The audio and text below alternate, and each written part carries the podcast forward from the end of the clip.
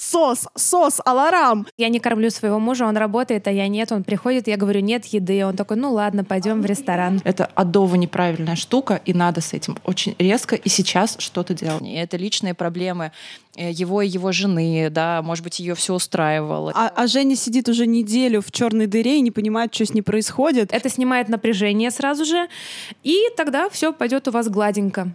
Я перебираю бриллианты, меня это успокаивает. Не нужно было это озвучивать, Пряша. Какое удовольствие я получила! И вот прошло какое-то время, и, вы знаете, ничего не изменилось. Ковендур.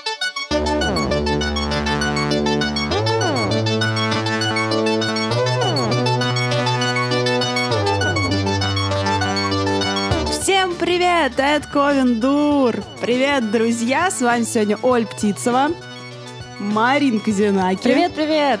Саш Степанова. Привет. И представляете, Жень Спащенко. Да, это я. Всем привет. Воу!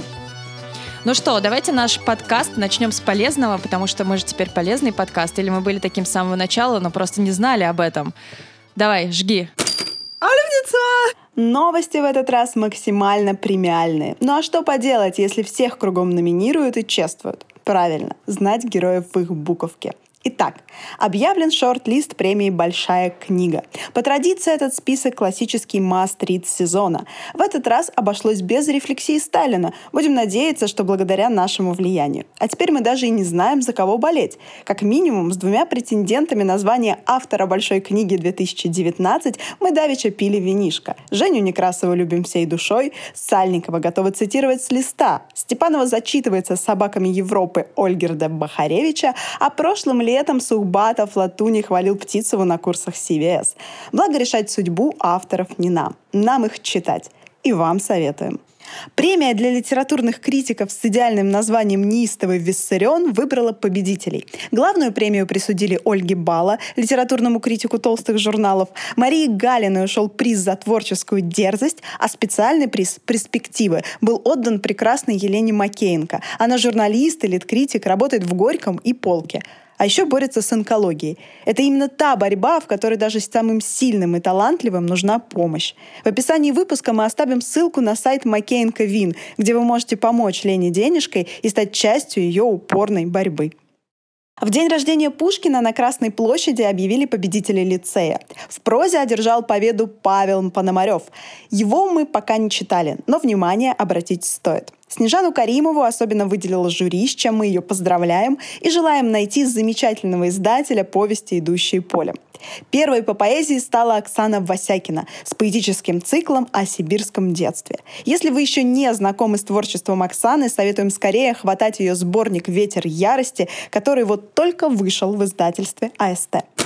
Альвница! Отлично, Пряша, спасибо тебе за новости. Мы наконец-то узнаем важные вещи от, от Оли Птицевой, потому что мы не всегда бываем в курсе. С первых уст. Да, не всегда бываем в курсе э, всех э, литературных новостей, но у нас как раз ответственность за это лежит на Птицевой. А мне Слава богу. дали октябрятскую звездочку за это. Но у нас еще есть политические новости. Слушайте, мы просто еще не завели политический дайджест, а то тут позже. потом будет Марина Казинаки. Подожди, но я тоже веду переговоры по поводу политического. А мы будем с тобой вдвоем. Точно. Мы будем хором зачитывать. А Сашка будет а, зачитывать списки скидок в ароматном мире. Ой, отлично. Это я могу. Сегодня на красное, а завтра на белое. Здесь, здесь могла бы быть ваша реклама, насколько вы помните. Да, грузинские вина. Да, не забывайте, пожалуйста, о том, что у нас теперь можно заказать рекламу. Мы с удовольствием расскажем о вас, поделимся с нашими слушателями и с радостью возьмем ваши деньги. Мы хотим только предупредить, что мы достаточно медленно отвечаем на письма, потому что, вы знаете, у нас пока что еще а, не завелся вот этот специальный работник, который а, проверяет нашу почту. И вот, к сожалению, нам приходится делать это все самим. И, кстати, сегодня у нас вот такая тема. А, очень, очень подходящая просто вот к этой проблеме прям, прям, которая подводит нас к тому, что а, что же делать, а, как не терять свое собственное время на разбор почты и потом случайный разбор почты всех остальных своих друзей, пролистывание их лент и вообще незнакомых людей, и вдруг, когда ты уже читаешь про ребенка какой-то неизвестной женщины и уже в комментариях ругаешься с какими-то непонятными и раз дяденьками и тетеньками, да, тут уже вечер, а ты вроде бы почту зашел Ковендурскую разобрать, ответить про рекламу, а уже вообще забыл, что предлагали. Вот, поэтому э, как научиться делегировать, нужно ли кому-то делегировать и вообще как обходиться со своим временем. Девчонки, давайте обсудим, потому что мне кажется, тема актуальна стала уже для всех нас с вами, и я уверена, что для наших слушателей, ну хотя бы для половины точно. Ну, смотрите, я должна поделиться болью. На самом, на самом деле, прям у меня очень актуально сейчас, потому что ко всем моим многочисленным задачам, а, то есть Оля писательница, Оля должна писать рукопись, а, Оля подкастер, Оля вот сегодня едет с утра пораньше записывать подкаст, а, Оля инстаграм-блогер, Оля ведет а, свой инстаграм, помогает вести инстаграм CVS, помогает вести инстаграм Ковендура, а теперь а, из-за того, что мои дорогие любимые родители находятся в отпуске, а их а, суперважные дела не находится в отпуске, и никто, кроме меня, не может разгребать почту, мне на личную почту приходит вся офисная переписка моего отчима. Это ужасно, я Ого. сочувствую тебе. Понимаете, все. Периодически мне звонят какие-то рекламные, женщины. Давайте рекламные письма из Ковендур тоже пряж сразу Да, спасибо, ребята, я вообще... И а, мне пишут какие-то женщины, они потом мне звонят, упоминают, напоминают, что они прислали мне письмо, забывая про разницу времени. То есть в 6 разницу утра. В возрасте. И в разницу в возрасте. В 6 утра мне звонит какая-то оголтелая тетка, кричит, Ольга Ивановна, Ольга Ивановна, я прислала вам письмо, вы мне ничего не ответили перестаньте это делать со мной, прошу я, потом иду, звоню, бужу. Пряша Ивановна. Пряша Ивановна, Пряша Ивановна, сос, сос, аларам. Ну, в общем, это было очень все... Аларам? Аларам. Аларам! Это, это аларм и алоха в одном, в одном слове. То есть вы понимаете... Когда черное заклинание, по-моему. Это по-чукотски! До чего вы довели человека? Это тебе просто шаман Буквукай звонит. Э, когда тебя э, вот так, что Аларам нужно принимать мухомор. Подожди, а мне кажется, это какой-то клан новый из «Игры престолов». Дом Аларам. Давайте девиз придумаем. Там такие чукотский народ, да. Да, на символе, Они живут в таком И девиз у них «Мы не отвечаем». Мы не отвечаем. В общем, это боль. А, у меня ощущение, как будто у меня появилась какая-то новая задача, и она от чего-то решила, что она круче всех остальных задач. И это ужасно. Вот сегодня я, приехав к Мариночке, а, минут 15 разруливала вопрос, куда едет мой отчим, зачем он едет, и что он там будет делать, и, как, и кто за это все будет платить. Почувствуй себя личным вот этим помощником, да. знаешь, э, мне кажется, очень самая сложная работа, это которая может быть, личный да. помощник какого-то активного дву... деятеля. Да, ты перед двумя сторонами э, виноват, то есть ты как бы между молотом и наковальней. Вот, и когда они решают, кто за это будет платить, почему-то у меня складывается ощущение, что в конце концов платить буду я.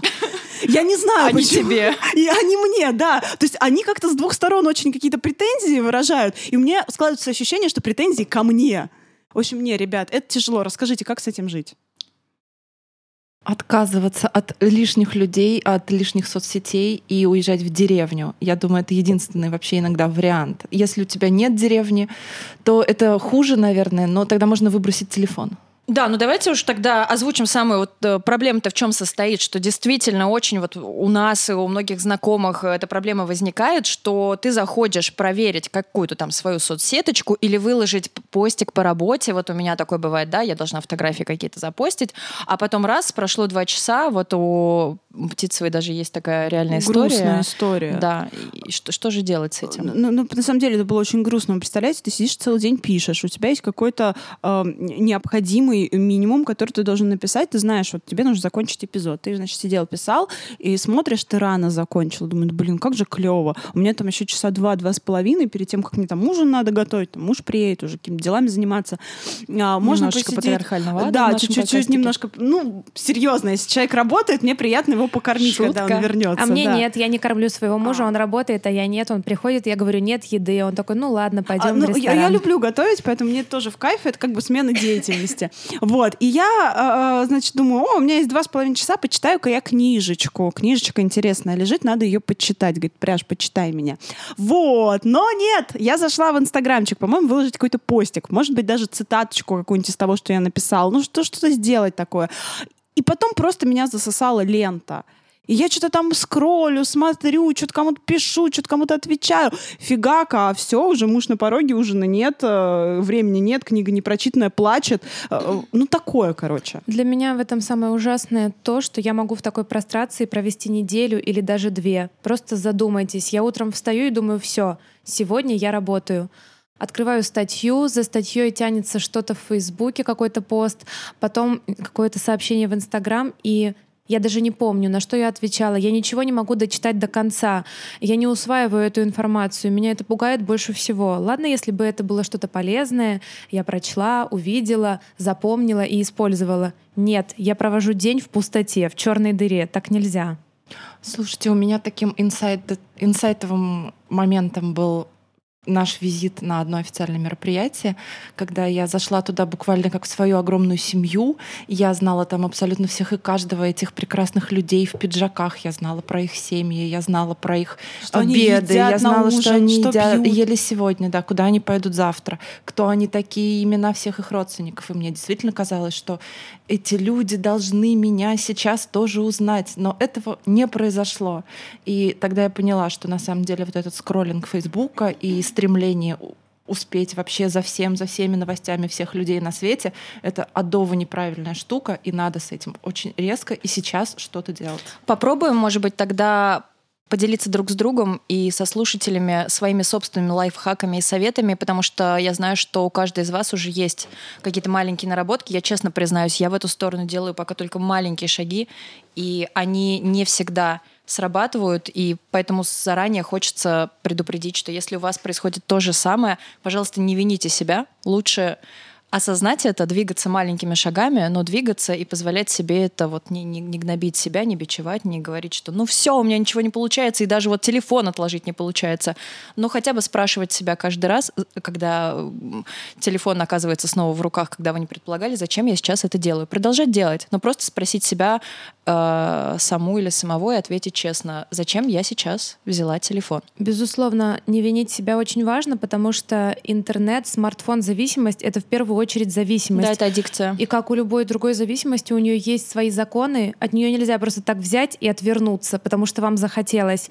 Не стоит заблуждаться, это приведет только к самобичеванию, к тому, что вы себя почувствуете какашкой. Круг ни на сузится. Что, да, ни на что не способны. Из и него не выйти от этого образом. уныния вы снова же, скорее всего, потянетесь телефону, чтобы как-то себя развлечь.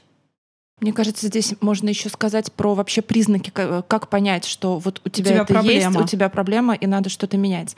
А, во-первых, конечно, это чувство тревожности, которое неизбежно возникает, когда ты не успеваешь за всей информацией, которая на тебя льется. Информации очень много, ты пытаешься отследить все на всех каналах абсолютно, а, не совсем понимая, зачем тебе это нужно. И это неизбежно порождает тревогу, неизбежно порождает чувство, что ты не успеваешь за всеми, все успевают все, а ты где-то там в хвосте Самое плетешься. интересное, что это замкнутый круг, потому что ты действительно берешь телефон, чтобы избавиться от тревожности, и тревожность вырастает, потому да. что ты убеждаешься еще раз, что ты точно не успеваешь ты за всеми, потому что а Марина Казинаки успела сделать да, да, да. обложку э, фотографии, э, она написала статочку из книги, а значит, это для многих уже равно, что она почти книгу написала, а это не так на самом деле, э, и так далее. А Марина Казинаки в это время смотрит на то, что Пряша уже почти дописала э, свою рукопись до конца, а а, а, Марина-то уже там два года не может свою рукопись дописать до конца. А, а Пряша в это время увидела, что Марине предложили нарисовать обложку для, не знаю, Жениной книжки следующей. А это значит, что Женя а, написала книжку, а Марина уже к ней обложку успела сделать. И, короче, круг просто... А, а Женя сидит уже неделю в черной дыре и не понимает, что с ней происходит. И, и это уже не Женя. И это уже не Женя, да, и нужно потыкать ее палкой, может быть, оно уже кусается. Да, и тут нужно понимать, что вот эти сравнения, они неизбежны, но, по сути, мы сравниваем себя себя с чем? Мы сравниваем себя не с тем, что реально успел сделать человек, что он сделал, а то, чем он делится в соцсетях. Это да. не одно и то же, ребята. С тем, что вы напридумали себе даже о том, чем он делится Абсолютно в соцсетях. точно. Да, да, да. Ты можешь выложить просто какую-то фотографию, а люди из нее э, накрутят себе такого, о чем ты даже не подозреваешь. Можно я тогда немножко расскажу про тревожность? Не знаю, было ли это уже затронуто в нашем подкасте, не помню, потому что я человек, мне кажется, который уже всех э, задолбал с этой тревожностью, потому что я очень тревожный человек. Же фигня. И э, расскажу вам маленькую такую справочку, которую я узнала на психотерапии от своего психотерапевта, потому что это был именно мой запрос э, тревожность. Тревожность возникает чаще всего по той причине, что мы не осознаем, мы не научены осознавать и определять свои эмоции. Мы на самом деле э, испытываем очень много эмоций э, за день, но большинство из них мы не можем э, назвать, и мы не можем поэтому их как бы при признать, засветить для самих себя. Но эмоции от этого никуда не проходят. Эмоции — это такая энергетическая волна, она поднимается в теле, и если мы ее себе э, называем, если мы ее чувствуем, то э, мы ее проживаем. Но сами вы знаете, что табуированных эмоций очень много, таких как раздражение, гнев, обида, зависть, э, много разных эмоций, которые э, хорошие девочки не испытывают, э, э, настоящие мужчины не испытывают и так далее. Соответственно, конечно же, все испытывают абсолютно одинаковые эмоции. Они, этот спектр для всех, э, для всех актуален, но э, общество накладывает на нас много запретов, и эмоция никуда не девается. Она остается в теле, она уходит либо в тело, в телесные зажимы, в мышечные зажимы, в какие-то болячки, э, либо откладывается в такой так называемый тревожный фон. И этот тревожный фон может разбудить любая новая эмоция, опять же, которую мы не осознаем, и даже ту, которую мы осознаем. То есть неприятную тревожность, а, которая потом превращается в какую-то фрустрацию, может спровоцировать даже, например, большая радость. Вот мы узнали там, что там наша книга выходит, или что мы там номинированы на премию, и это очень здорово. Мы поделились друг с другом, пережили эту радость, но она запускает этот тревожный фон. И ты ничем больше не можешь заниматься. Да, дело в том, что в этот момент э, чаще всего психике нужно каким-то образом с этим справиться, потому что переживать тревожность очень тяжело. Она действительно э, способствует тому, что у нас расфокусируется внимание, начинается какой-то тремор во всем теле, да, какая-то, не знаю, э, потливость, повышается температура у многих. Это неприятное состояние, поэтому нужно срочно как-то успокоиться, вместо того, чтобы осознать, что запустило эту тревожность, и вообще потом осознать, что да, сейчас я тревожусь, наверное, я уже не смогу распутать этот клубок, а, я сейчас вот осознаю, почему она началась и что я с этим могу сделать. Нет, люди что делают? Они берут телефон, нужно срочно переключить внимание. Переключение внимания с эмоций. А это... еще лучше отдохнуть. Сейчас я отдохну. Это не, отда... думаю, это не да, отдых, потому что переключение внимания с эмоций — это самый пагубный путь. То есть, чтобы эмоцию э, прожить и эту волну сбросить, нужно направить туда внимание. А это самое страшное, потому что мы уже чаще всего э, научены тому, что нельзя уделять внимание гневу, стыду и всем, всему остальному. И в итоге как бы всему не надо уделять внимание. Сейчас я его переключу и посмотрю, а, что же там полезного, например, написал какой-нибудь блогер, у которого мне нравятся все статьи, даже там по психологии, например. А потом начинается «поехали», что у него уже написал 10 статей, а я ничего не написала. И вот это вот все. Поэтому тревожность — это правда серьезная проблема, с которой по-хорошему обращаться, конечно же, нужно к специалисту. И, и первый, первый звоночек, когда вы понимаете, что очень много тревожитесь, и даже если вы берете телефон, просто, пожалуйста, проговорите себе «я тревожусь», и поэтому я сейчас взяла телефон в надежде избавиться от тревожности. Э, потому что ничего другого, скорее всего, вы сделать не можете, но просто засветите самой себе, самому себе, что вы эту тревожность заметили. Второй звонок, сигнализирующий нам о том, что наши отношения со смартфоном пошли по наклонной, это невозможность концентрироваться на каком-то занятии. Посмотрите, как долго вы можете заниматься чем-то одним и не брать в руки смартфон. Скорее всего, выяснится, что очень недолго и, возможно, даже меньше 10 минут. Это очень страшно, но, к сожалению, наш мозг легко и быстро запоминает схему клипового мышления — и когда один, два, три раза он быстро считывает информацию, мы пробегаем глазами статью и переключаемся дальше, мозг к этому привыкает. И даже когда нам после уже нужно вдумчиво прочитать какую-то статью, текст, сосредоточиться на телефонном звонке, написать письмо, он сделать этого не может. Я недавно написала с десяток писем за один день. Мне было нужно, у меня накопилось огромное количество дел. И я себя останавливала сдерживала от того, чтобы не рыться в интернете, не отвлекаться на сообщения в Инстаграме. Это ужасно. Я не могу написать письмо. Просто не могу написать письмо. Что с этим делать? Нужно волевое усилие, нужно попытаться хотя бы сначала 10, потом 15, 20 минут, сколько вам позволит ваш мозг, позаниматься одним занятием. Выделите себе один день в неделю, когда вы переходите планомерно от занятия к занятию. Выберите время, которое вы можете им заниматься. Например, сейчас вы должны написать письмо. 15 минут, ставите себе таймер, садитесь и пишете это письмо. Проходит 15 минут, все, вы отвлекаетесь. Или вы читаете книгу. Решите, сколько вы будете ее читать. Например, час. У вас есть свободный час, чтобы почитать книгу. Отключите голосовые сообщения, отключите вообще все, что мигает, звенит, э, какие-то напоминания, и просто читайте книгу. И также очень помогают физические упражнения и прогулки. Оставляйте все смартфоны. Это банально, но 10, 20, 30 минут в парке расслабят вас намного лучше. Самое чем... интересное, что банальные простые шаги сделать сложнее всего, потому Да. что выйти без телефона сейчас это очень страшно. И люди чаще всего э, думают, что ну ладно, я пойду сейчас в парк, да я специально не буду в телефон смотреть, я его возьму с собой на случай, что мне кто-то позвонит, но я не буду в него смотреть. И они как бы себе в голове это отмечают, но потом идут и все равно, конечно же, 10 смотрят. сторис. Именно, 10 stories, именно да. поэтому, если вы не можете гулять, у вас этот зуд под кожей, тогда бегайте, катайтесь на велосипеде. Если вы занимаетесь какой-то физической нагрузкой, вам легче будет, потому что вы сосредоточены, работают мышцы, это снимает напряжение сразу же, и тогда все пойдет у вас гладенько.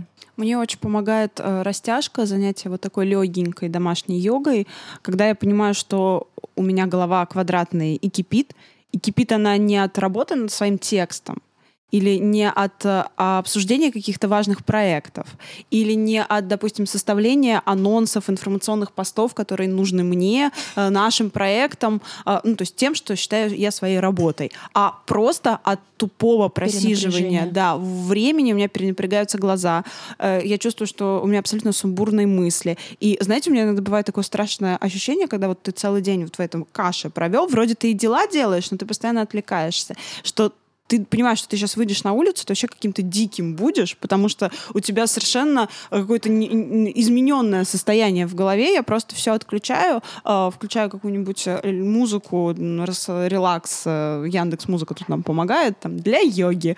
Вот. И э, рас- расстилаю коврик. На самом деле, вот в момент, когда я расстилаю коврик, я уже начинаю успокаиваться. И я на вот эти 15-20 минут включаю авиарежим, чтобы у меня вообще ничего там нигде не мелькало. Я просто тянусь, я пытаюсь вспомнить, что кроме вот этой вот абсолютно э, тяжелой, забитой головы у меня есть тело. И это тело, оно не участвовало во всех этих процессах поглощения ненужной информации, и что о нем нужно вспомнить. И вот когда ты в это тело уходишь из своих э, сумбурных мыслей, то ты как-то приземляешься, ты как-то возвращаешься в себя, ты начинаешь себя чувствовать, и за 15-20 минут ты вроде как прогоняешь из головы лишнее. Вот я как человек совершенно не спортивный, у меня есть отношения с собственным телом, есть только щетка, которой я натираюсь перед душем. я Прекрасная щетка, да, на самом деле, да, и Марина тоже про нее говорила. Но в плане борьбы вот с этой вот информационной кашей очень-очень хорошо мне помогло а, проредить список вообще каналов, на которые я подписана, список людей, на которых я подписана, потому что когда в какой-то момент одна и та же новость начинает звучать абсолютно отовсюду, ты понимаешь, что, наверное, они друг у друга ее просто берут, и если ты отпишешься от 90%, то ты ее все равно не пропустишь. И вот когда я пересмотрела этот список и оставила для себя действительно такие первоисточники, э, стало намного легче, потому что у меня теперь не висит в ленте 10 там каких-то непросмотренных. Это тоже очень фрустрирует, когда у тебя вот эти уведомления появляются, ты их видишь и хочешь избавиться от этих, обнулить эти циферки. Сейчас их стало меньше, и я уже прям намного можно спокойнее стала. просто, вот это тоже я недавно к этому пришла, можно просто убрать уведомления, чтобы они не висели у тебя на экране. Ну, то есть э, у тебя... меня по- давно их Да, нет. у тебя по- у меня сейчас появляются у- уведомления, например, от наших чатиков, то есть я понимаю, что там приятная инфа, даже если просто поболтать, то у меня приятная будет инфа. А от каких-то, ну, близких э, друзей, которые пишут по делу там, э, вот. И смс-сообщения, а сейчас смс пишут, по-моему, только мама. Вот. Поэтому вот если убираешь лишние уведомления, то это Да. убирает время, которое ты тратишь на мусор. Мне еще очень помогает уборка в квартире, но это мой личный лайфхак. Не все любят убираться, но если я не могу выйти на улицу, Если вы о себе тоже знаете, что когда вы убираетесь, вы медитируете, вам это полезно, разгружает вашу голову, сделайте это.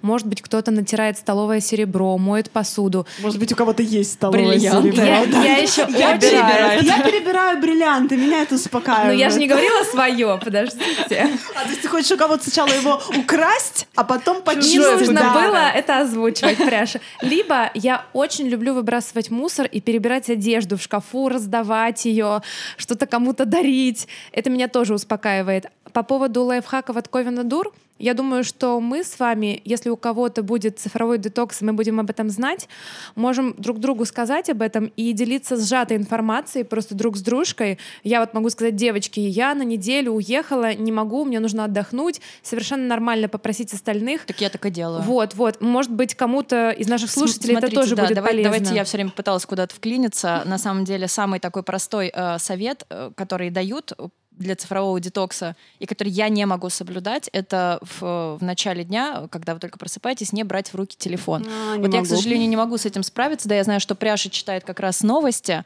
А, Я читаю то, что э, прислал Ковендур и какие-то свои сообщения, например, в Инстаграме, потому что у меня э, это связано с работой очень часто, и у меня бывает тревога как раз по поводу работы. То есть э, работа и заработок для меня это очень вообще тревожная среда, и поэтому я всегда, э, когда просыпаюсь утром, очень быстро начинаю тревожиться из-за этого, и поэтому я смотрю какие-то свои рабочие штуки. И я вот хочу сказать, что да, я, для меня это fail, я не могу утром э- этим не заниматься. Пока что мой единственный вариант, если для кого-то он подходит, я буду очень рада.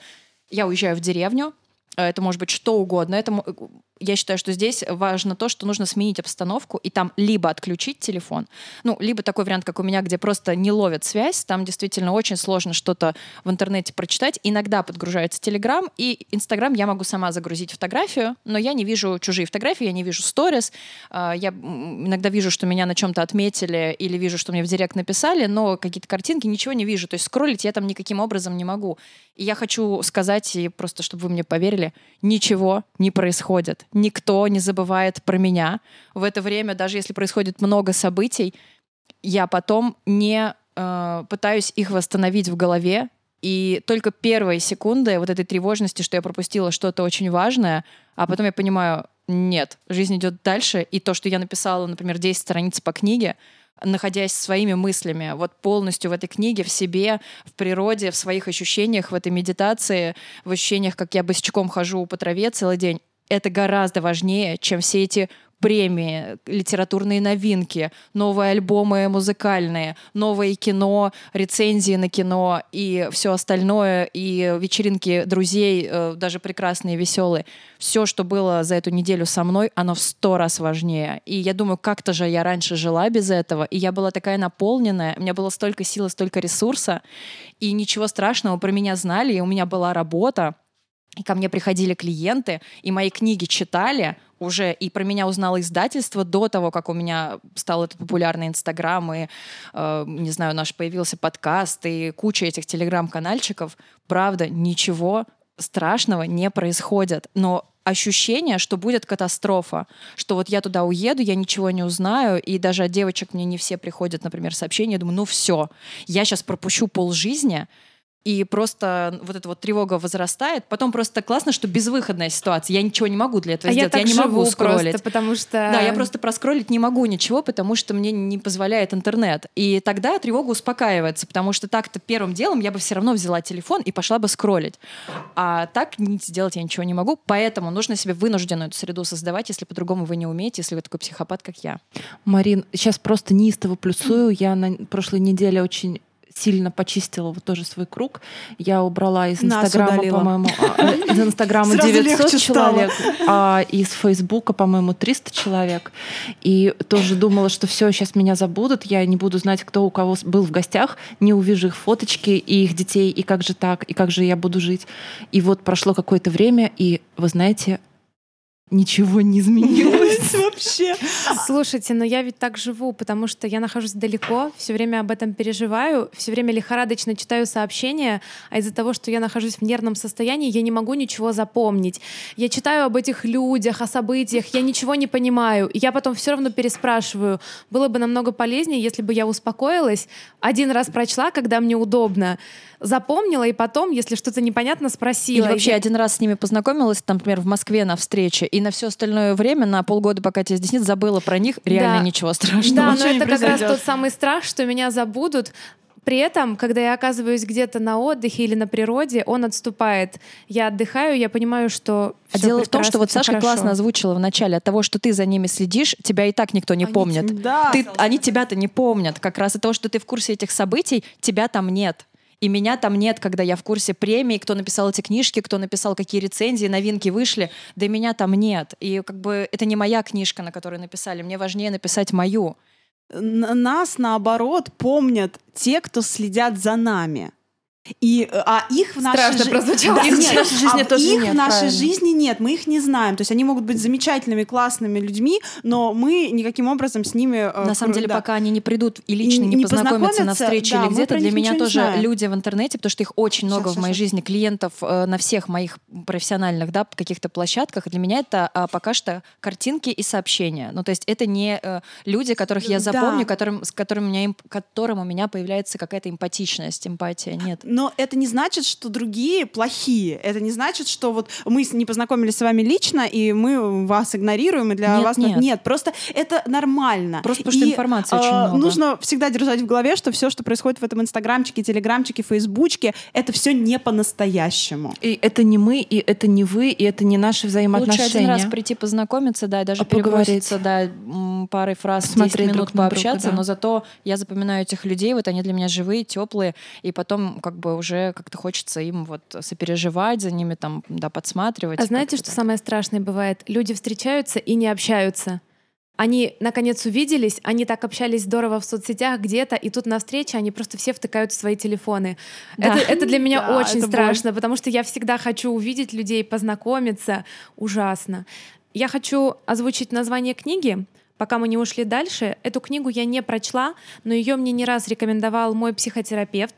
Также мне рекомендовала ее преподавательница по актерскому мастерству, рекомендовали актеры. Это «Сила настоящего» Экхарт Толле или Толле, не уверена.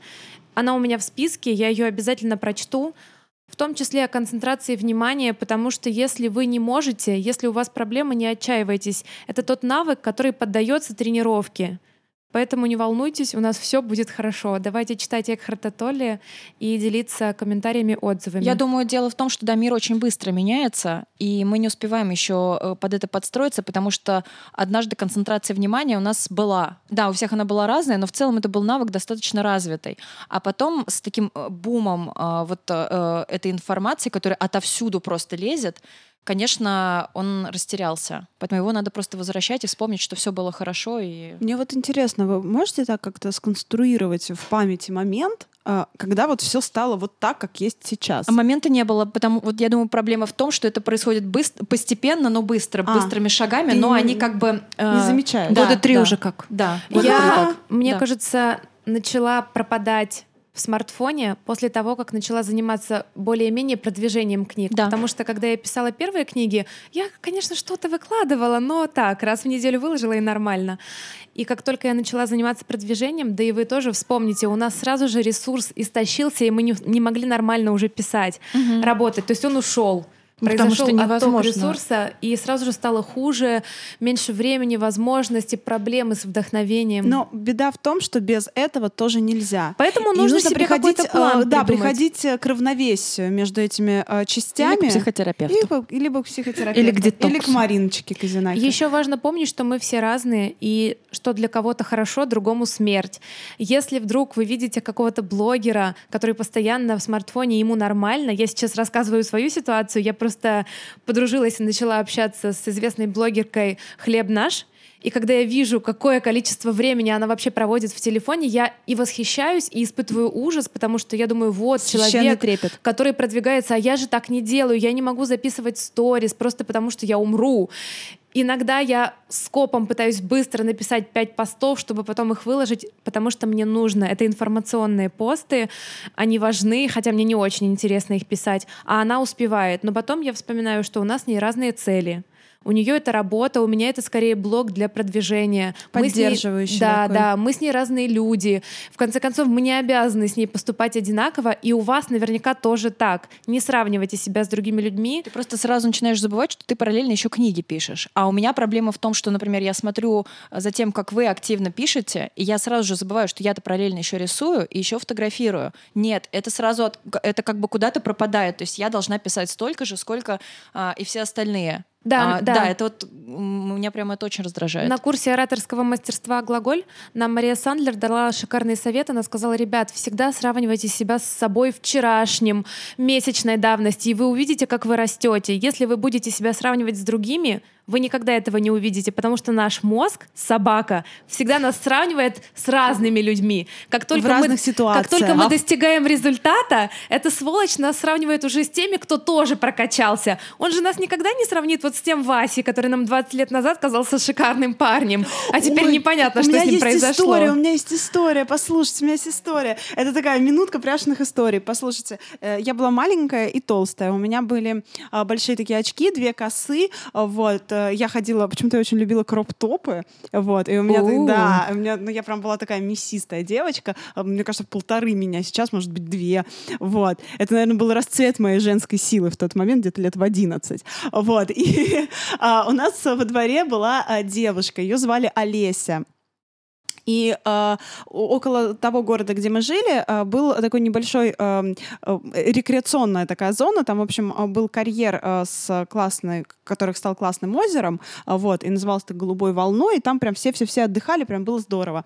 Вот, и, э, значит, мы туда приехали, э, я большая девочка Лёля, вот, и там Слушай, была... ну если ты в два раза больше себя была, чем ты сейчас, Ну, ты три. была небольшой Ты- Нет, девочкой. ну я была извини. прям большая, слушай, ну прям большая. Можно Я ремарку? да. Я тоже когда-то была в полтора раза больше, чем сейчас, и я себя считала супер красоткой. Да. Никогда не Вот. считала себя Подождите. толстой. Мне Я- кажется, мы с Пряшей одинаково по весу А, ну, выглядели. ну, может Но быть. только я была супер пусечка Да, и булочка. а я- нет, ну меня все любили, я была очень такая веселая, ну как, как сейчас, только толстая. Вот, и, в общем, а, было мне лет 11-12. И я, значит, приехала на этот пляж с мамой, вот, и там с- приехала тоже эта Олеся с друзьями. Она была меня старше лет на 5-7, ну вот такая уже была взрослая девочка. Вот, у нее там друзья, какие-то мальчики, они там визжали, прыгали, все дела. Вот, и она была в бикини а, с идеальным прессом, а, с подкачанными ножками, с красивой попой. Вот, и я помню, что я сидела, смотрела на нее, так э, поглядывала, все маньяцки абсолютно, и, говор- и думала, я никогда не буду такой. Какая же Олеся красивая, господи, какая же Олеся, ну как она вообще может быть такой красивой? Прошло, наверное, лет ну сколько, когда мне было, наверное, О, да, лет о, да. 25, когда я приехала, вот, ну, в очередной раз, и встретилась с этой Олесей. Ну, во-первых, она дико страшная. Зубов не было у нее уже. Зубы у нее такие, знаешь, беличьи абсолютно. Моська маленькая, она жутко разжирела. Причем, знаете, разжирела вот как вот э, такие э, женщины, такие очень возрастные. Она продолжает, по-моему, ходить в всех своих этих фотках 19-летней, э, в одежде своей 19-летней. Вот, и она такая, ну, абсолютно бабца. Но мы не осуждаем, Олеся, Абсолютно мы не нет, Олесь, мы тебя осуждаем. обсуждаем. Мы принимаем Да. тебя любой, Олеся. Нет, она такая отвратительная бабца, и я ее а, увидела в тот момент, когда у нее сын, и она, в общем, его шлепает по заднице, м, прям на м, э, таком на, на площади. Она его, в общем, шлепает по заднице, матерится огромным трехэтажным матом. Такая вся потная, красная, мерзопаксная. Может быть, у нее просто день был плохой. Так, эти слова нивелируют то, что Но я сказала по поводу не осуждаем. Какое удовольствие я получила! Я думаю, боже мой, девочка Лёля. А представляешь, она в этот момент смотрит на тебя и думает, какая же ты красивая. Боже, боже Оля, мой. я Или никогда нет. такой не буду. Или не надо А думать, потому господи, что какая-то тощая, вообще, маленькая, ребенка нет, зубы, Да. зубы у нее какие-то неправильные. В общем, когда вы сравниваете себя с кем-то, это плохо, потому что вы, во-первых, не знаете, что с человеком будет потом, вы не знаете, как человек шел к тому, как чтобы он стал тем, с кем вы себя сравниваете, и вы вообще про этого человека ничего не знаете.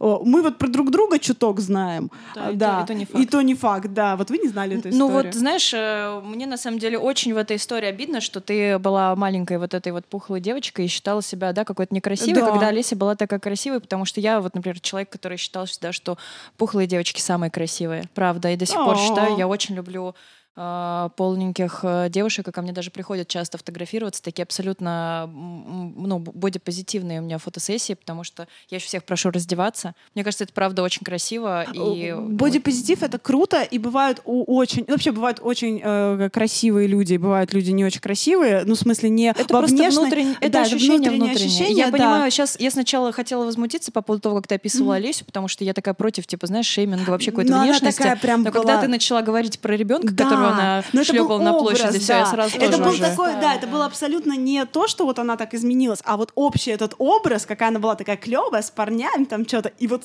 как это стало, я подумала, ну вот, а я, значит, себя так сравнивала, так страдала, так что, ребят, все, оно меняется, и все как бы вот такое вот Зубы выпадают, да. не переживайте, у вашей Мы соседки все они не умрем. Да, навсегда. мы все умрем. Да, глав- главное... эм, Как ты к этому что- пришла? Чтобы так не случилось, что когда ты завидуешь кому-то э, из-за того, что этот кто-то написал классную книгу, чтобы потом через 10 лет ты написал классную книгу, а он говно какое-то.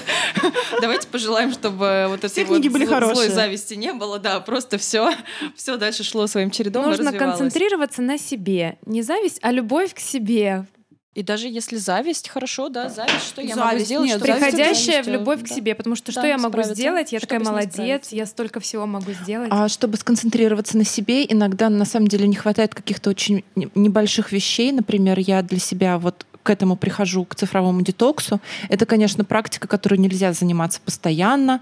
Ты не можешь на совсем отключить себя от соцсетей и вообще выпасть из мира или уехать в деревню на всю оставшуюся жизнь и писать, возможно, очень крутые книги. Но, тем не менее, какими-то вот точечными такими местами это можно и нужно делать там неделю, две, абсолютно Да. отключаться. Но это про любовь к себе, когда ты себе позволяешь отдыхать. И отдыхать не в смысле с телефоном прилечь на 10 минут, а когда По-настоящему ты понимаешь, есть отдыхать. я, и я важен. Или я важна. Сейчас не мои дети, не мои друзья, не мои проекты, Я. не мой муж или жена, я. И поэтому я уезжаю один или одна, или там с кем, с кем комфортнее. Ну, то есть часто бывает действительно уехать на отдых комфортнее с кем-то, потому что на этого человека можно делегировать часть каких-то э, там обязанностей, например, за ребенком присмотреть или сказать, что «А не мог бы ты там отвечать, например, на мои рабочие письма, потому что мне очень нужно отдохнуть, иначе у меня будет срыв, но мне нужно по работе хотя бы всем отвечать, что там, э, что я, например, вам отвечу попозже. или Кстати, там это очень интересная тема, потому что не так давно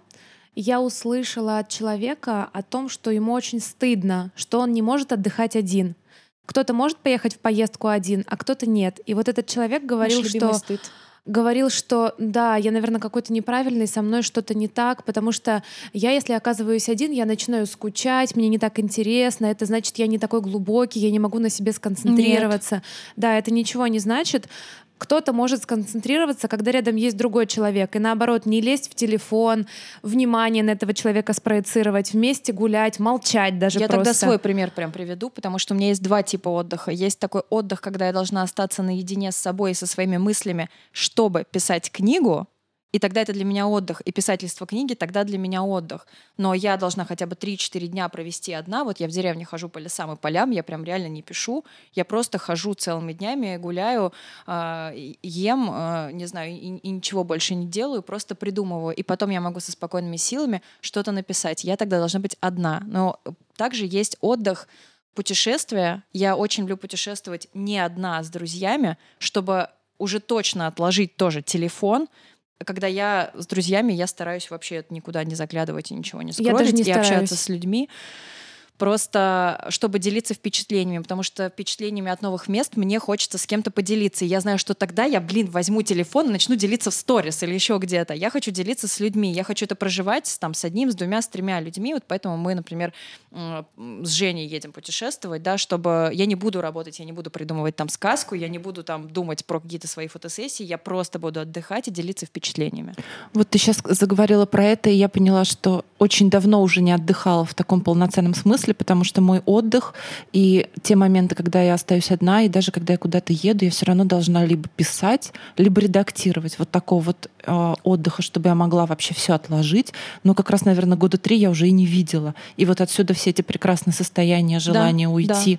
Да, да. Э, все, что я могу себе сейчас позволить, да. это там поставить какие-то специальные приложения, которые контролируют время нахождения в соцсетях, Соцсети. или просто сказать, ребята, я на две недели ухожу из соцсетей, потому что я и так не отдыхаю, а тут вот еще и а вот тут это. еще и тревожность, да. Я понимаю, что у меня дедлайн такой условный по книге есть, но я вот, да, уеду на 11 дней без ну, вообще прекрасно. задачи э, даже придумывать книгу. Ну, то есть если оно само начнет приходить, пусть приходит, записывать я ничего не буду, я не беру компьютер, я не беру никакие планшеты, я не беру вообще ничего и просто все останется в моей голове. Я так поеду в июле. Я надеюсь, что я закончу к, этот, к этому моменту рукопись. Э, и вполне возможно, что это будет до того, как я потом вообще возьмусь ее почитать э, перед сдачей редактуры. Да, я ее допишу до конца июля, э, брошу на неделю вообще все, и не буду делать ничего, там, ни, ничего вообще. Э, проведу время с мужем, проведу время с собой, э, а потом вернусь и с чистой головой буду э, заниматься вычеткой, редактурой, вообще работать работой над текстом, потому что, ну, нельзя. А еще, знаете, вот хотела сказать, очень круто работает, например, э, раз в день уделять хотя бы минут 40 час себе вечером, например, или днем, или смотря, утром. или утром. Для меня когда, утром важно. А, отключать все и, например, сделать маску. Почепилинг, ребята. Полежать, да, просто Зарядку. Ну вот, то есть э, именно то, что тебе кажется сейчас нужным твоему телу. Вот Женя классно самому. делает, она же правда оставляет дома смартфон и идет гулять в парк. Иду гулять Пока в парк, что да. это для да. меня просто Ну зависть, вот, зависть. да, э, я бывает, что нач... корюсь не особо Ну, мне гуляю. просто, у меня да. парк прямо под домом. Вот, да, я ну вот что? просто встала, одела, что было, и, И пошла. пошла. в парк. Все, Вот, с кофе. да. Если что, можно быстро добежать до телефона.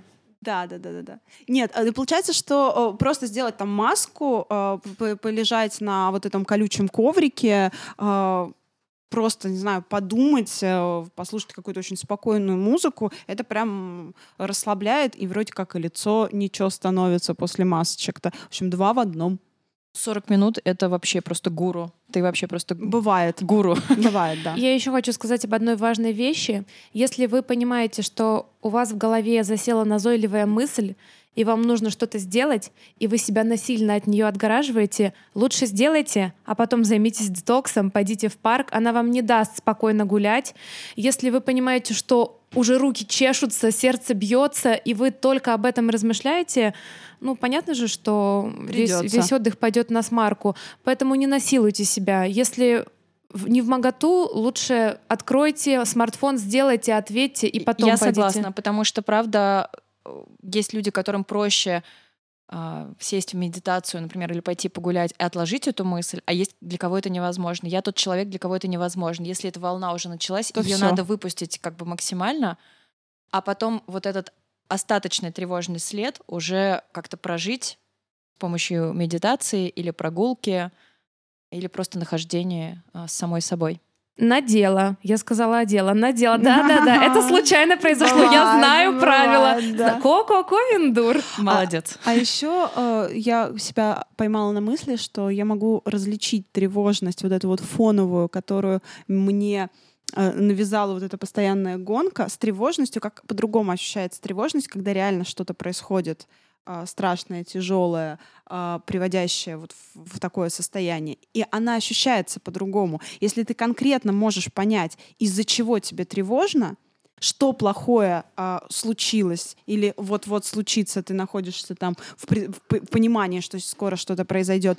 И вообще вот э, тревожное состояние, которое объективно э, каким-то событием к тебе приведено. И та тревожность, которая фоновая, возникает из-за того, что ты вот в этой гонке сам себя не слышишь и постоянно вот это вот все подавляешь, подавляешь, подавляешь, она даже чувствуется по-другому. Вот эта вот длительная фоновая тревожность, мне кажется, она на- максимально мучительная. Она Та тоже мучительно, и круто ее тоже осознавать, потому что в тот момент, э, когда ты говоришь, что ты предчувствуешь, что произойдет что-то плохое, например, ты ожидаешь, что сейчас придет э, письмо, в котором, скорее всего, начнется, из-за которого начнется конфликт. Ну, такое бывает, например, рабочие, да, какие-то неполадки, когда а, на повышенных тонах уже какое-то общение, и ты уже понимаешь, что сейчас в ответ тебе придет то, что уже спровоцирует конфликт. Правда, есть вот такое переживание, ну, потому что оно уже оправдано. Но в этот момент нужно понять, что ты тоже переживаешь чувство неизвестности. И это Да. не тревожность, это чувство неизвестности, которое, если ты не определишь его как вот чувство неизвестности, которое людьми переживается очень плохо, тоже отложится в тревожный фон, который потом запустится у тебя от соцсетей, например. да.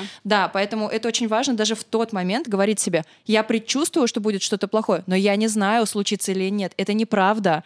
Потому что я не знаю, что случится. И поэтому, раз я не знаю, то я переживаю чувство неизвестности. Это, правда, для нас непереносимое очень для Мне многих кажется, это ощущение. очень прям совсем тяжело ощущать себя в неизвестности, особенно когда ты повлиять ни на что Есть не два, можешь. это о- прям, да. которые я выявила, чувства, которые переживаются людьми, правда, очень трудно. Это чувство неизвестности и чувство бессилия, когда происходят события, на которые ты не можешь повлиять. Бессилие злость вызывает я очень могу, часто. я, да, я- но это хорошо, если вызывает злость, потому что это активная эмоция, которую мы лучше различаем и умеем переживать. А как раз чувство бессилия мы даже себе не можем назвать. Это, например, когда э, ярко очень представлено, когда расстаются два человека, один продолжает другого любить и хочет вернуть отношения, а тот говорит, нет, ты знаешь, я тебя больше не люблю, отношений не будет. И вот человек, э, которого, например, покинули, он ощущает чувство бессилия, потому что он готов что-то сделать, но головой он уже понимает, что ничего невозможно.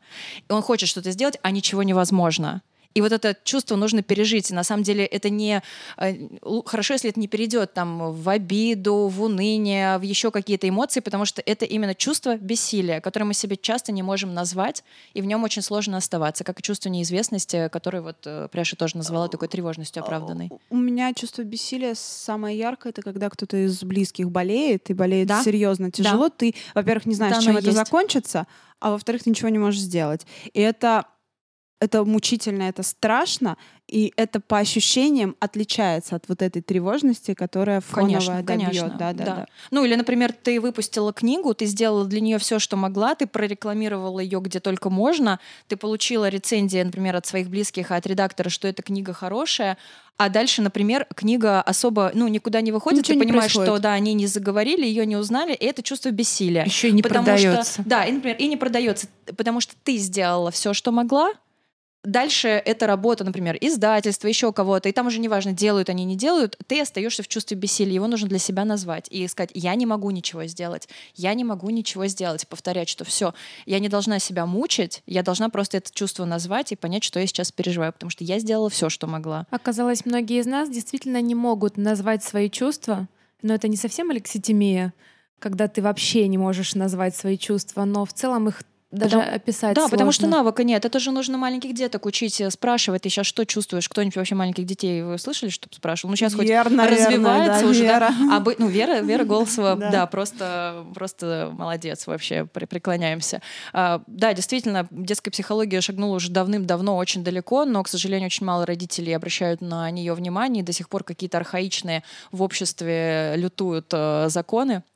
Вот, и поэтому этому нужно учить с детства, это навык. Как раз в книге, которую я сегодня буду рекомендовать, и об этом тоже идет речь, и о том, что у психиатров есть табличка с различными эмоциями, чтобы ну не больной, а назовем его пациентом, У- ну, мог у выбрать. психиатра это уже больной скорее, так что все в порядке. Да, но в этой книге непонятно, больной или нет. Может, пациент. и пациент, чтобы человек мог выбрать, что, он Что он там сейчас чувствует. чувствует. Да. Да, такие есть действительно вспомогательные списки. По-хорошему, конечно, нужно обходиться без них, но я на себе это проверяла. Я очень часто не могу назвать, что за эмоцию я испытываю. Я. То есть во время сеанса психотерапии у меня поднимается волна каких-то эмоций, я не могу их распознать, я не знаю, что это. Ну, поэтому есть разные способы у разных специалистов, когда можно это писать с помощью образов, с помощью Цветов. метафор, цветов. Да, вот я цветами Нарисовать. описываю.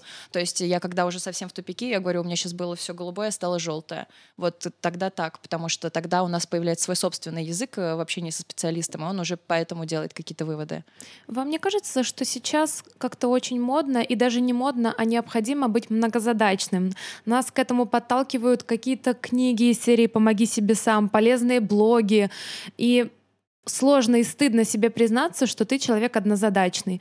У меня вот ушло время себе в этом признаться. Я правда однозадачная. Я даже не могу собираться утром и с кем-то разговаривать. Я тогда не буду собираться или не буду Мне разговаривать. кажется, ты все время собираешься и со мной разговаривать. Да, поэтому я собираюсь три часа. Заметь.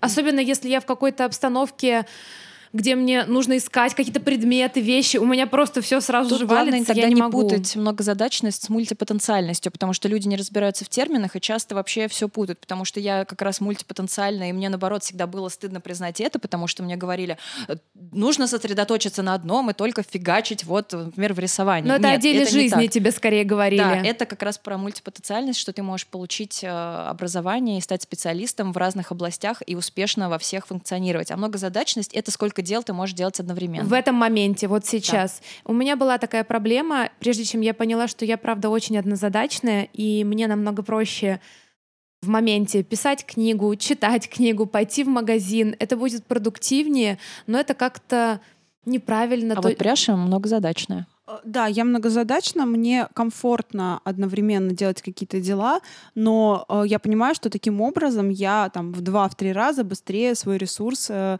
Истощу. истощу. да. Но это тоже какое-то тогда мое решение. Но Например, нужно знать это о а, себе, да, я полезно зна- знать. Да, я знаю, что я могу, допустим, за, за день э, написать нужные мне посты, написать текст э, в рукопись, э, там, обговорить какие-то дела и с кем-то встретиться, еще там по дому что-то сделать. Но я знаю, что к вечеру я буду уставшая. И тогда на вечер я ничего не планирую, потому что я буду лежать и ничего не делать.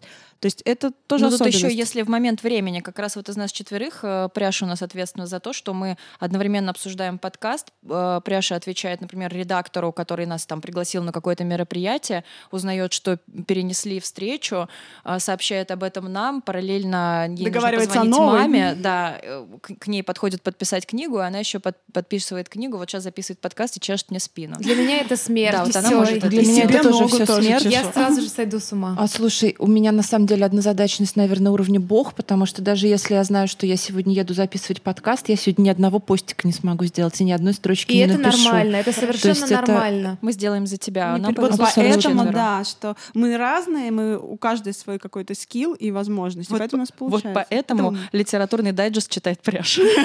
Слушайте, девушки, я даже когда смотрела уроки по глаголь, которые не очень много времени, в принципе, отнимают, я не могла писать. Ну, потому что мне сегодня нужно сосредоточиться. Я буду их обдумывать, Вот делать упражнения. Опять же, этот пример со мной. Мне очень хотелось пойти на глаголь, но я волевым усилием решила не идти, потому что мне нужно было уехать, уже обязательно уехать в деревню. Мне нужно было писать книгу, сосредоточиться на этом и сделать, обработать фотографии да, по работе, потому что я поняла, что если я возьму еще глаголь, мне очень хочется, но тревожность у меня подскочит просто до 82 уровня, и дальше меня ждут постоянные сеансы тогда психотерапии, нытья, э, какая-нибудь, типа, не знаю, околодепрессивная хрень, и вот это вот все. Я подумала, что да, я Мариночка. уже могу просто Ты взять умница. себя в руки и не пойти. Я, конечно, понимаю, что теперь у вас супер прогресс. Но ты же, ты же все от нас узнаешь. Да, мы же всем поделились. Вот вы сейчас говорите про мою многозадачность, и я поняла, что у меня наоборот бывает тревожность о том, что я ничего не успеваю, что вы уже все успели, все сделали, а я, короче, такая торможу.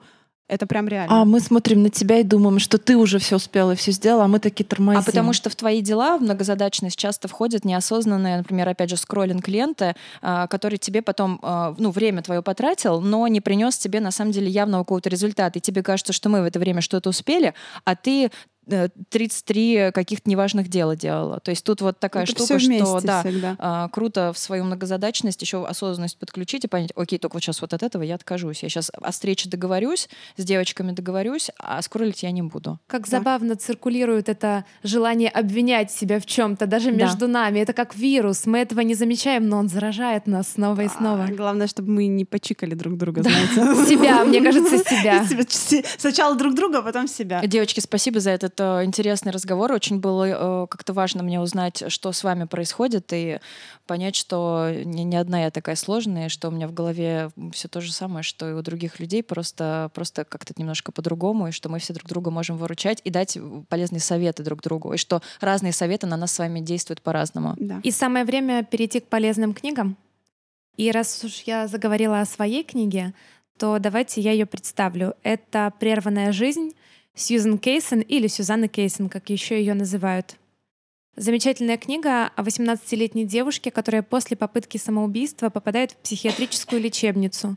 с расстройством характера. Но на самом деле эта книга Ой, не... Мне так нравится диагноз расстройства характера. Это у меня прям. Э, противный, у тебя расстройство У меня еще характера. расстройство голоса, мне кажется. Но это у всех нас. Но на самом деле это книга о нас с вами. Потому что время идет, диагнозы меняются, и люди, которые еще какое-то время назад считались сумасшедшими, сейчас совершенно нормальные. Они живут среди нас в нашем мире Мы, и например, да. интегрируются в общество. Более того, мы стараемся им помочь. Поэтому вполне возможно, что сейчас главную героиню не лечили бы такими методами, как лечили ее в книге. Я ее рекомендую прочесть всем, кто когда-либо страдал от одиночества, кому не хватало поддержки, любви, особенно в детстве, в подростковом возрасте, потому что подростковый возраст очень опасен. И я согласна с Мариной, э, которая говорила, что Подростки будто стоят перед огромной пропастью, кому-то удается отойти от нее, кто-то подходит ближе. И вот героиня действительно подошла очень близко.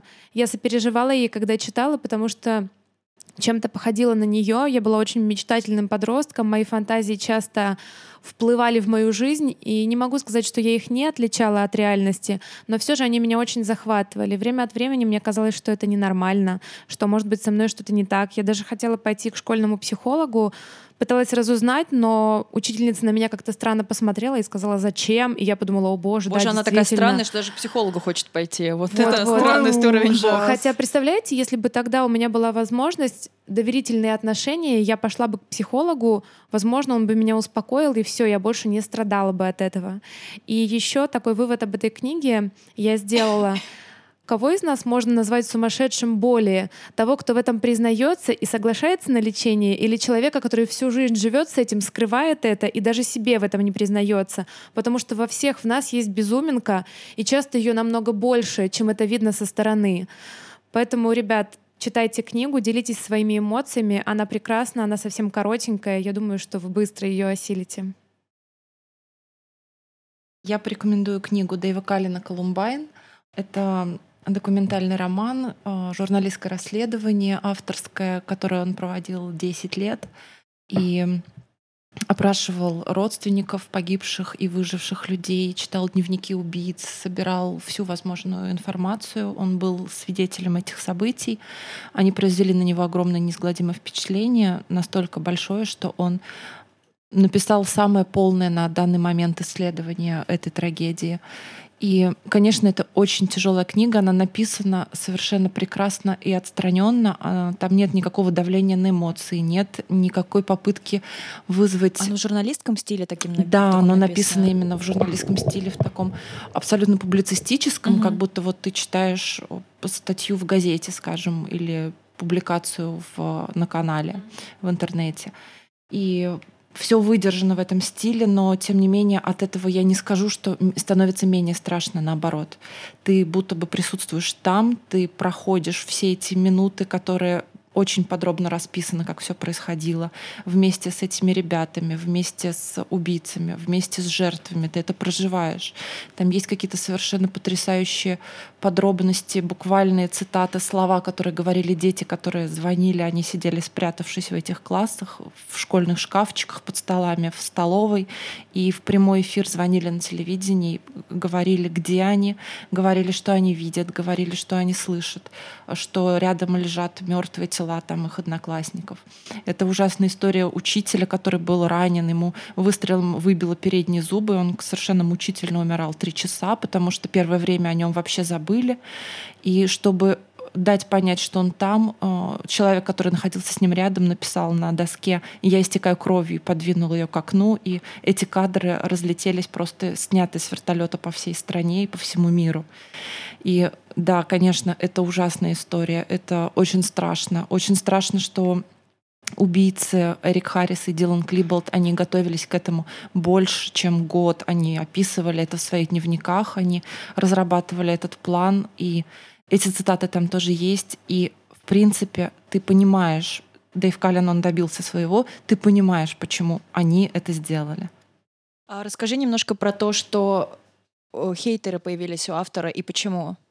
А, да, у автора появилось после того, как вышла эта книга, огромное количество хейтеров, потому что у убийц есть огромное количество поклонников, и они называют себя колумбайнерами. Романтизированы, да, они очень А, сильно. Они очень сильно романтизированы. Особенно а, Дилан Клиболд, который был в этом тандеме, в общем-то, ведомым. Эрик Харрис был лидером, он разрабатывал в основном все. А Дилан скорее подчинялся, но его образ за счет его дневников, за счет того, что он писал стихи, страдал от неразделенной любви, он стал более привлекателен именно для девочек-фанаток, не побоюсь этого слова, которые брали его фамилию и писа, приписывали там ее к своей фамилии.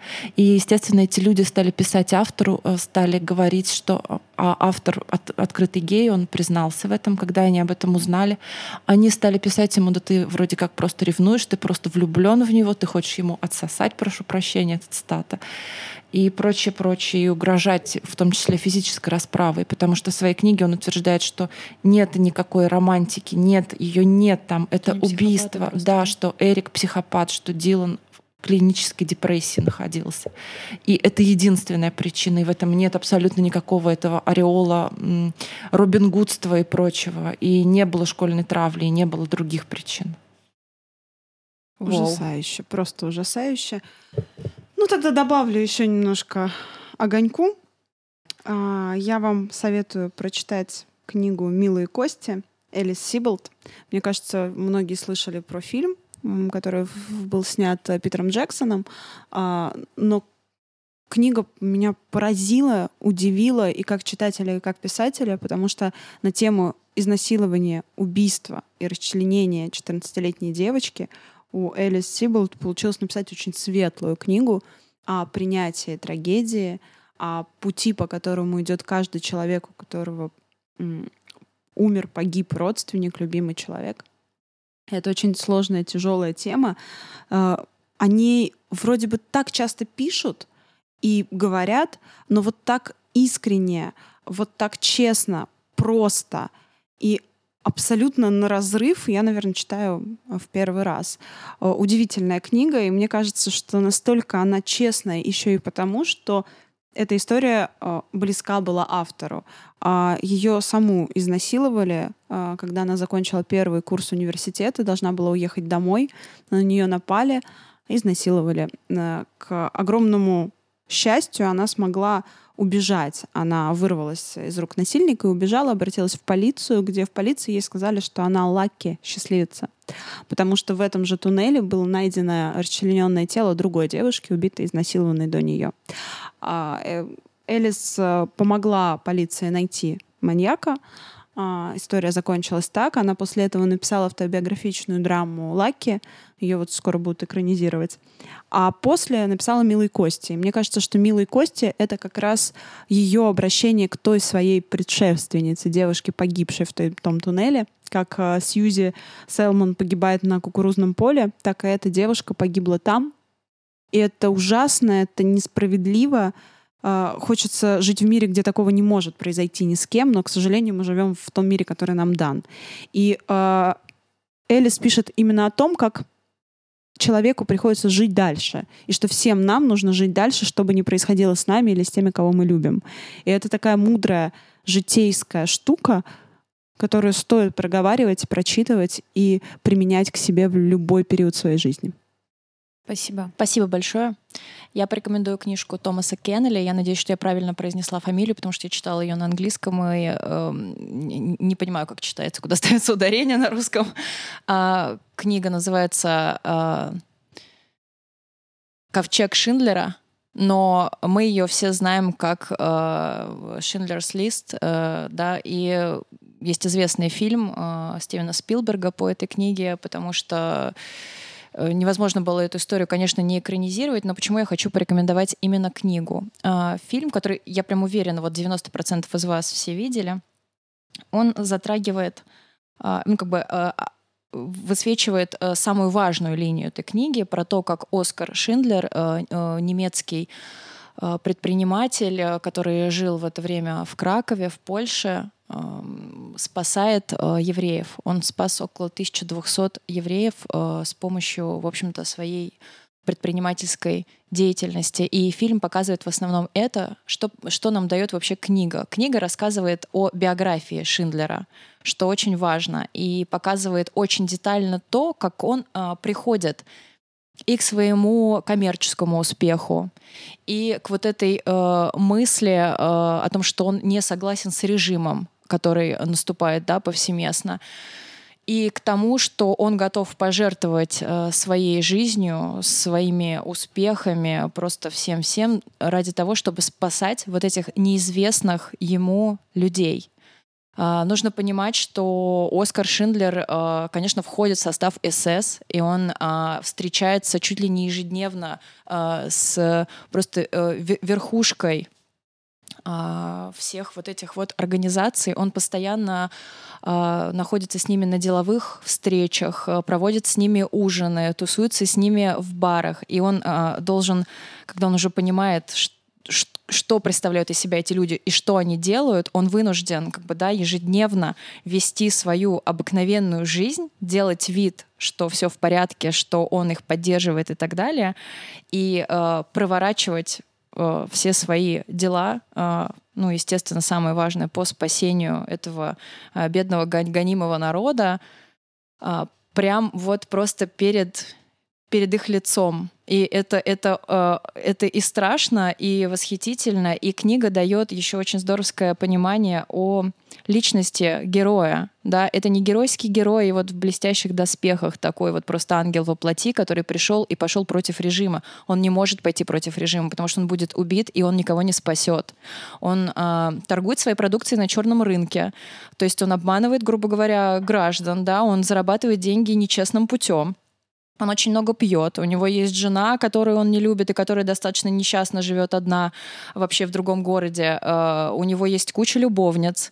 Uh, он постоянно кутит, постоянно напивается. Uh, и при этом он ну, делает такое огромное дело, которая, конечно, никак э, не идет вообще в сравнение вот с этими вот, ну, грубо говоря, небольшими аморальными поступками, за которые могли бы вообще осудить при любом обществе, да, и в любое время, что вот что это за непонятный такой тип, как он вообще вот, вот это может делать. И, и, и классно, как это показывает, что э, настоящая мораль, она не в этом, и настоящее геройство, оно не в этом. И э, человек может быть э, любым и совершенно разными способами проживать свою личную жизнь. И это личные проблемы его и его жены, да, может быть, ее все устраивало, и личные проблемы его самого, пил он там или не пил, и личные проблемы вот этих вот э, высокопоставленных эсэсовцев, у которых просто э, под носом это все происходило, с которых он точно так же нечестным путем получал деньги, и все они об этом знали, и на самом деле там есть очень классные фразы, что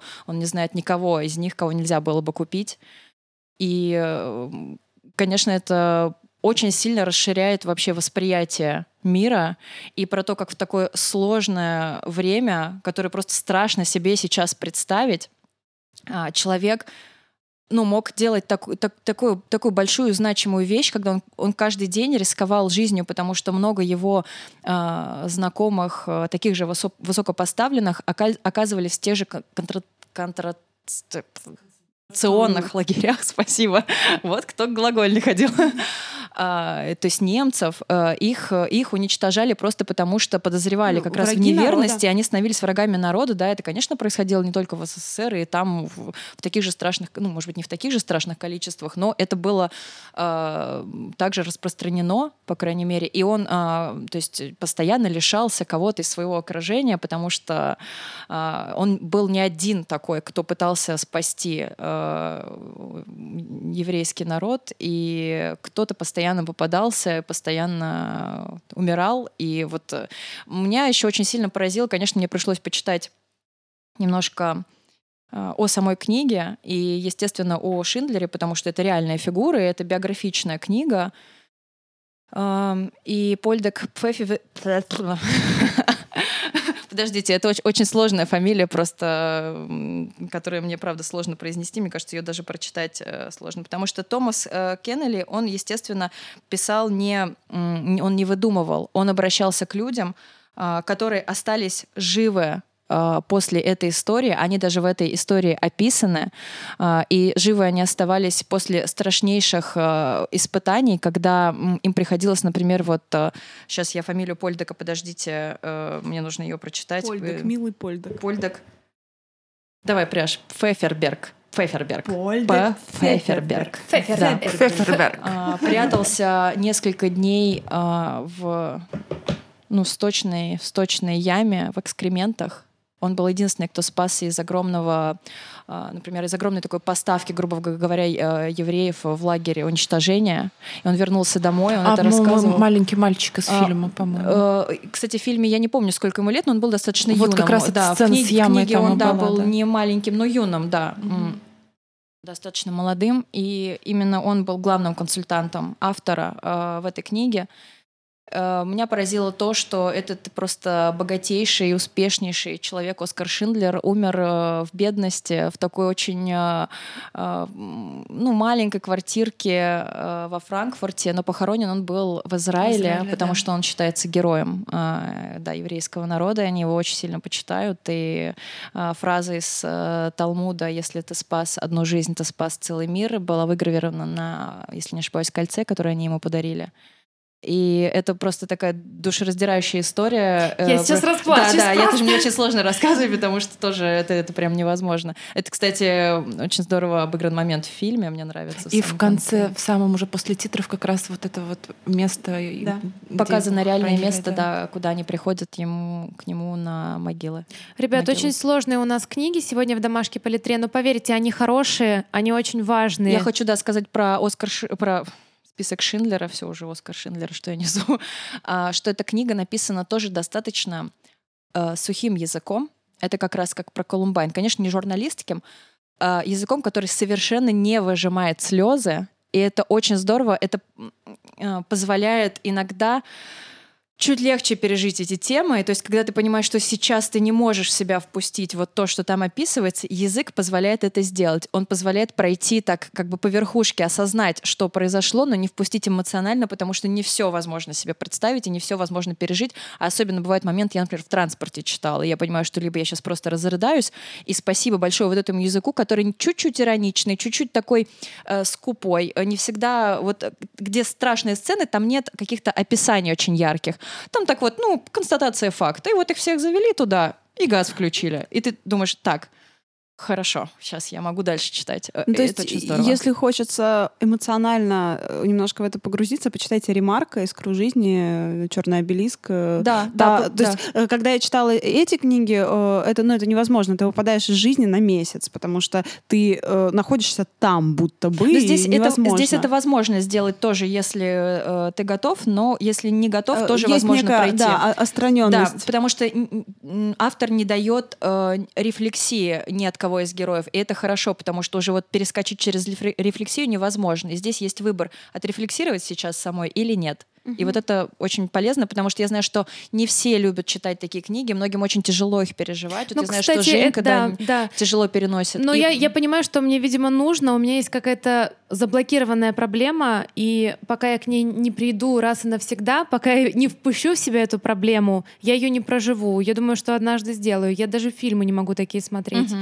Но эту книгу я прочту. Фильм, кстати, сделан тоже очень хорошо. Э, он э, там такие самые, наверное, э, слезливые и болезненные моменты, они все-таки связаны с чем-то хорошим. То есть, когда ты понимаешь, что кто-то спасся и так далее. То есть там тоже нет давления на жалость именно в какие-то страшные моменты. И это очень хорошо, потому что эти эмоции тоже людьми переживаются очень тяжко, и мне обидно, что многие а, люди из-за этого от хороших книг и фильмов отказываются, потому что им просто тяжело переживать вот это вот а, сочувствие, да. например. Я тоже добавлю, что в прерванной жизни все подано очень непосредственно, как будто с точки зрения ребенка. Ну, в общем-то, 18 лет это и ребенок, есть как раз эта прекрасная девушка, это же автобиографичная книга.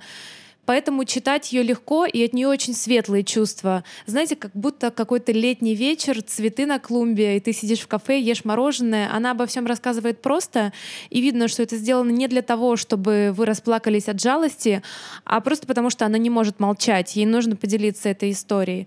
Поэтому я с опаской брала книгу, но в итоге все у нас сложилось. Спасибо вам большое вообще за разговор и за книги. Спасибо, девчонки. Спасибо, было прекрасно. Спасибо, ребятушки наши дорогие, что вы нас послушали. Пожалуйста, не забывайте, что нас можно слушать на разных всяких площадках, какие вам удобно, выбирайте. Можно не обязательно запоминать одну и слушать только там, потому что мы есть. Везде, мы есть везде. Мы есть на Яндекс Музыке,